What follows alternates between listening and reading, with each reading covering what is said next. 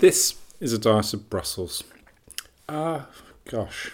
Uh, I note that last week I complained that I'd already used my uh, expletives in uh, titles for episodes. So this week, I guess we have to stick with uh, extensions or end games. Um, the pace of politics these days is scarcely believable. Just in the last week since uh, I recorded my previous episode, an awful lot has happened. Some of it not so surprising, others, other parts of it, a lot more uh, shocking and uh, confusing. So, what I want to try and do in this episode is think a little bit about where we are and uh, more pertinently where we might go. So, this is uh, Sunday morning, uh, it's the 24th. Uh, one of the few things that we know for sure is that next Friday, uh, the 29th of March, is not going to be the day that the UK leaves the EU. Uh, as of uh, Friday lunchtime, the UK had agreed with the proposal of uh, the European Council the night before uh, to extend that deadline. So it means that all the people I talked to who'd booked holidays and were coming back next weekend uh, now won't uh, have my raised eyebrow that they would book such a thing. Uh, and now we can all start wondering about when actually the new date might be. And I can't give you the date uh, as it stands. Um, I don't really want to get into the constitutional questions that come from the Speaker's decision on Monday not to allow the government to bring back the same motion for Meaningful Vote 3, uh, because that actually ended up being not so surprising. And in any case, I think the government was uh, possibly glad that it didn't have to uh, suffer another heavy feat just ahead of the European Council. What I do want to focus on instead is the European level of this because the uh, long discussions on Thursday were both surprising and a little bit confused, and I think tell us some important things about where this is going.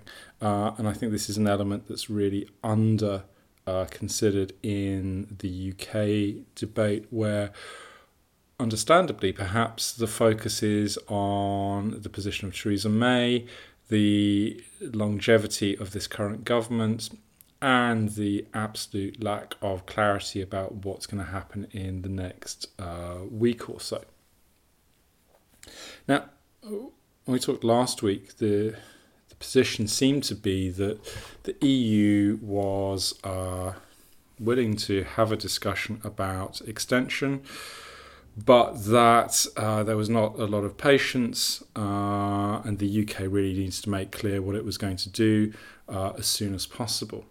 Now, in the event, what happened was that it was only on uh, Wednesday afternoon, so barely 24 hours before the European Council was due to meet to discuss this issue, that Theresa May actually sent a letter to uh, Donald Tusk requesting an extension to the 30th of June. And if the timing wasn't a bad enough uh, issue, her sole justification for uh, this extension was that everybody was uh, sick and tired of it all and just wants this to move on. And so she was going to move uh, a meaningful vote again and she would get that passed. No discussion about how or why uh, she would be able to overturn the uh, 149 vote loss that she had suffered uh, the week before. Just a sort of emphatic claim that uh, surely uh, she would be able to succeed where she had failed so miserably previously. Now, it's perhaps a mark of the level of preparedness that the EU had that uh, very quickly Donald Tusk came back on the Wednesday and said the EU was only going to offer uh, a short extension if there was uh, a plan, and this was really not uh, cutting it in terms of the uh, kinds of debates that there were going to be. But I think the expectation was, and certainly on my part, uh, and what I was given to understand from talking with various people was that simply the European Council wouldn't be in a position to make a decision on uh, Thursday because it had no time. There hadn't been the pre discussions between uh, national uh, representatives, the Sherpas, to uh, the European Council. There wasn't uh, anything like a consensus view in among the 27 and uh, the the thought was that perhaps it might require a note of uh, the UK's position as it was received, and then leaving it over the weekend as uh, national capitals tried to work out what they wanted, have discussions with each other, and then either coming back next week with uh, a special meeting or alternatively some kind of written procedure. Now, that didn't happen. And instead of the relatively brief discussion that had been scheduled on the Thursday, you ended up with a very long session indeed, uh, running through towards midnight, where the 27 uh, spent an awful lot of time thrashing out a compromise. Now they did that on the back of a long Q and A session with Theresa May, who was allowed to present uh, where the government was, uh, and then just lots of queries to her. Now, uh, the consensus view on that uh, Q and A was that whilst it was great that she took the time to try and talk through different things, in practice, all she demonstrated was that she didn't have a plan that she could advance and sell to the 27. So uh, the comment seemed to be that she'd gone from uh, a 10% chance of passing at the beginning of that to a 5% uh, chance of passing uh, a meaningful vote 3 in the calculation of uh, Emmanuel Macron, who is uh, admittedly not the greatest supporter of Theresa May and what she's doing and how she's doing it, but still, I think that probably caught the general mood. Now, having done all that and sent Theresa May off to have dinner by herself, they then spent many, many hours uh, discussing different options. And really, the, the tensions here are uh, quite uh, clear. On the one hand, the EU doesn't want to be responsible for a no deal Brexit. Uh, the clear possibility that the UK could leave without a deal on the 29th was very much in people's minds. And you had uh, a whole group of uh, states led by those countries with the clearest uh, economic uh, costs of a no deal uh, to be borne. So, people like the Irish, the Dutch, the Belgians, who were very insistent that no deal really had to be avoided uh, not necessarily at any cost, but we had to make absolutely certain that there was not uh, uh, the EU driving a no deal, so pushing for an extension. And then against that, you have the French, particularly, but also a couple of other countries who really didn't want to get into the extension game because they couldn't see how the UK could uh, untangle itself from its uh, blocked position. Now, uh, I think those two things butt up against each other, and you, you find them both in the in the Commission's thinking as well. That uh, the UK looks exceedingly blocked. Uh, an extension doesn't uh, by itself solve anything, uh, and I think real concern that a short extension was just time for nothing, especially uh, in light of the letter that uh, the European Council had received, which didn't suggest that there was anything like uh, a plan in number 10.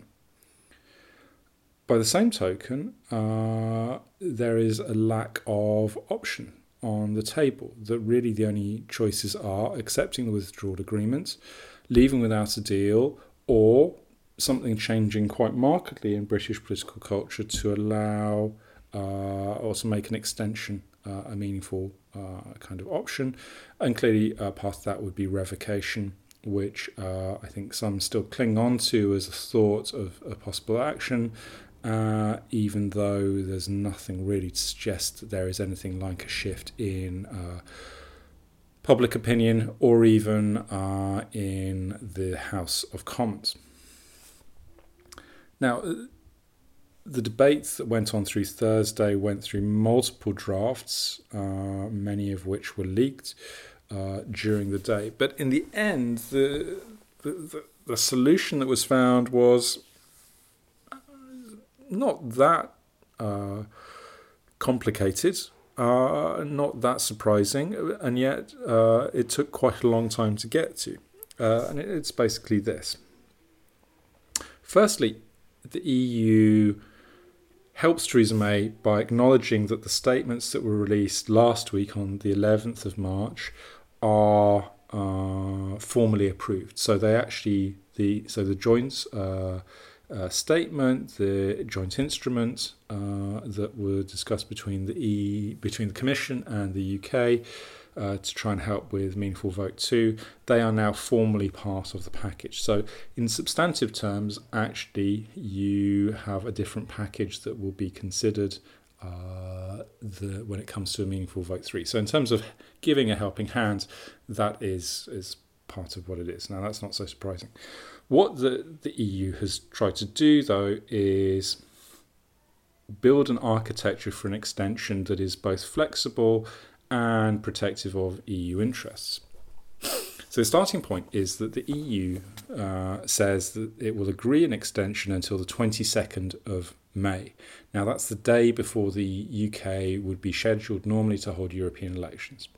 So uh, the intention here is that uh, there's no extension agreed at this point goes past the European elections. And really, that was a key element for uh, a lot of people around the table in the European Council that any uh, suggestion that the new European Parliament, even though it wouldn't be sitting until uh, the 2nd of July, should be properly constituted, that there wouldn't be any scope for legal challenge uh, about the decisions it might reach because of its composition, uh, with or without the UK in it. So, trimming back uh, the 30th of uh, June deadline uh, that Theresa May has suggested. But that 22nd of April deadline comes with a condition, which is that the House of Commons has to approve the withdrawal agreement uh, this coming week, so by the 29th of March. If Commons doesn't agree the meaningful uh, votes by then. The extension only will run until the 12th of April, so another uh, fortnight uh, past that, with uh, the UK then being required to present uh, a way forward. So that can be either saying it's going to go for a no deal or that it comes with a plan.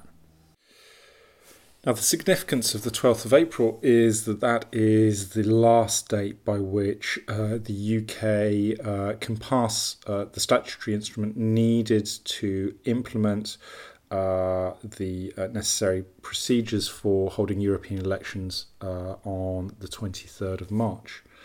So, in essence, what the EU is saying here is that either way, it, uh, it, it, covers itself on the European elections, that uh, the UK can, can present uh, an, a set of alternatives, uh, but uh, as part of demonstrating its uh, commitments to a plan for a longer extension, it will have had to have put in place the necessary processes for holding European elections, which has been the major barrier to this process.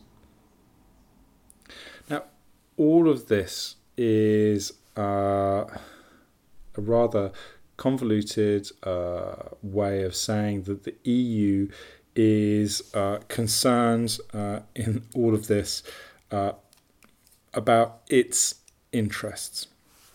And I think for me, one of the striking uh, aspects of Thursday's debate was that it took place at all, that there could have been a collective throwing up of hands or walking away which would have uh, been uh, a prelude to a no deal. And a lot of talk uh, during the past week about how the EU is ready for no deal, that it's as prepared as it can be.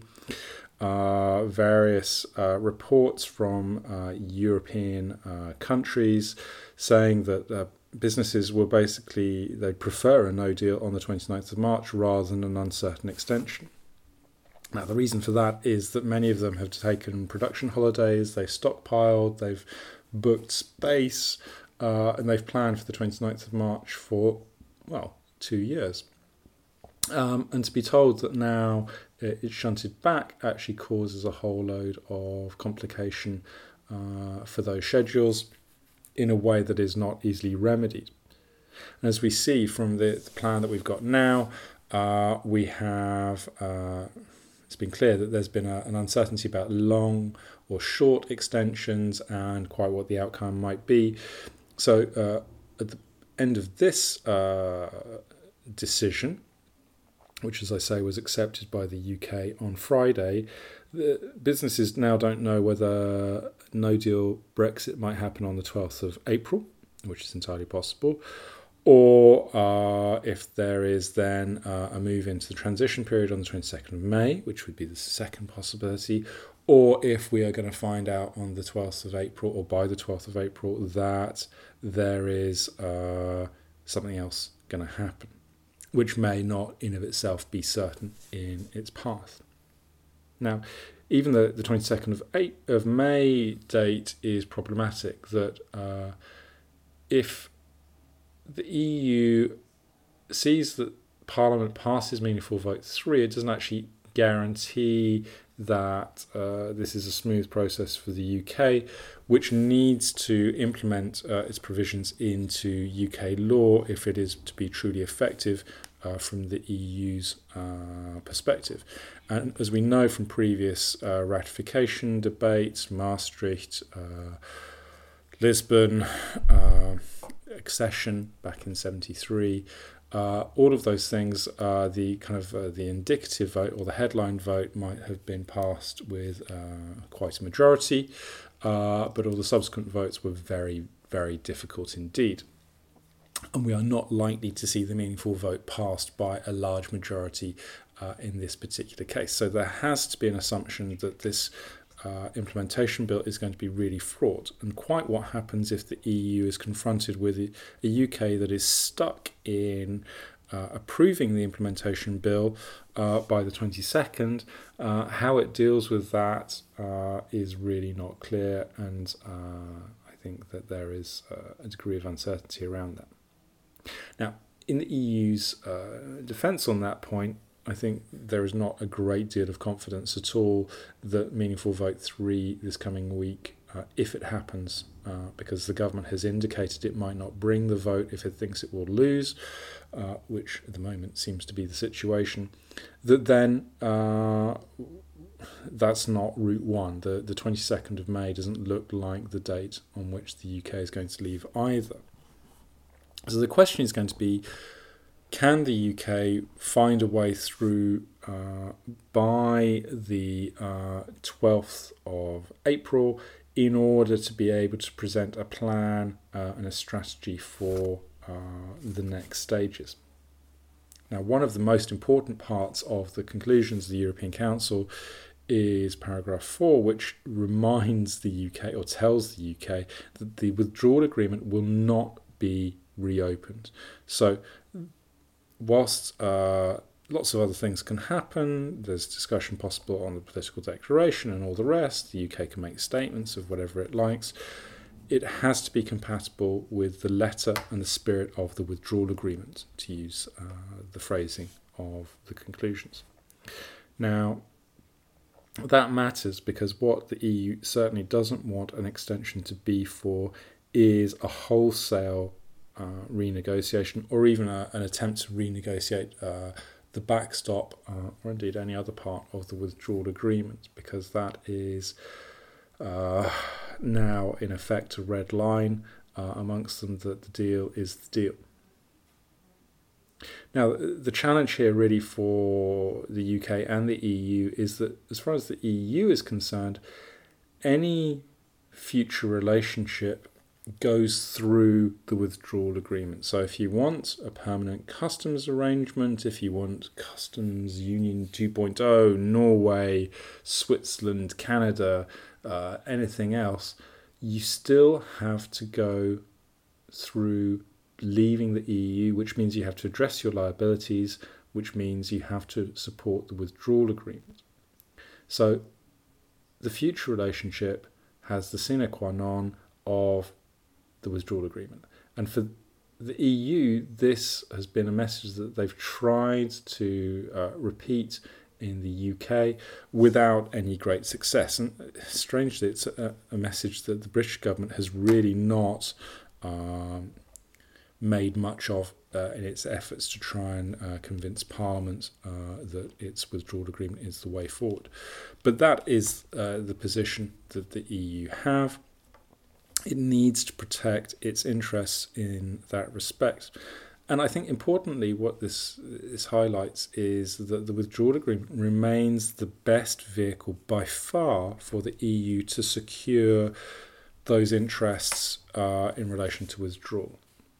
Now, we know that in the event of a no deal, the EU's first priority well, the first priority will be life critical systems, so medicines, food, uh, things like that. But that will be a very short list of uh, processes and agreements it will deal with the UK. Next on the list will be trying to secure all of the things that it failed to secure in the withdrawal agreement. So, financial liabilities, protection of citizens' rights, and an arrangement on the backstop. So, these issues won't go away but it knows that its best chance of securing UK agreement, which it already has with the executive, which has signed up to this withdrawal agreement, is uh, the text that is under consideration right now. And this, I think, forms part of the calculation for the EU27 that they need to feel that uh, they have covered uh, their backs on this stage before we get on to the much more complicated part of the process, which is the future relationship. So that the EU spent as long as it did on Thursday on this issue and left a whole delegation of Chinese uh, representatives hanging around uh, Brussels uh, all evening really reflects the extent to which, whilst the EU might uh, say that this is not the priority issue, it really doesn't want to get into a position where it uh, is exposed too badly to uh, negative outcomes. Now, this is going to become, I think, uh, a continuing part of what happens. That the UK has to work through uh, its uh, processes. There needs to be a decision in the next day or two about indicative votes, about the extent to which Parliament is willing and or able to uh, take charge of the process in this, whether there are majorities for anything else. All of those things happen within the shadow of this extension. And importantly, here, there is a, test that doesn't have any uh, criteria at this stage, which is is the way forward uh, that the UK has to present by the 12th of April. Uh, what does that need to, to include? And the ambiguity of the European Council uh, statement on this, I think, really reflects the ambiguity of where the EU is. Is it enough to offer warm words? No, clearly not. So part of that will be uh, demonstrating uh, uh, an acceptance about the need to hold European elections, even if that's only for a short period of time. But also, really, I think the EU wants to make sure that uh, there is something that looks more credible than the uh, hopes uh, that the current inhabitants of number 10 is offering to them.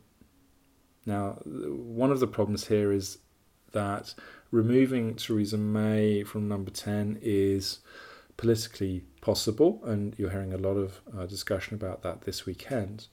But it's really very easy for uh, Theresa May to remain in office past the 12th of April, uh, and in effect, leaving uh, MPs uh, no real option. Now, the reason for that is the Fixed Term Parliaments Act, where you can call a motion of no confidence in the Prime Minister, which would be one obvious way of trying to, of the government, which would be an obvious way of removing Theresa May, because you could couch it in terms that made it clear that she was the problem rather than the government uh, per se.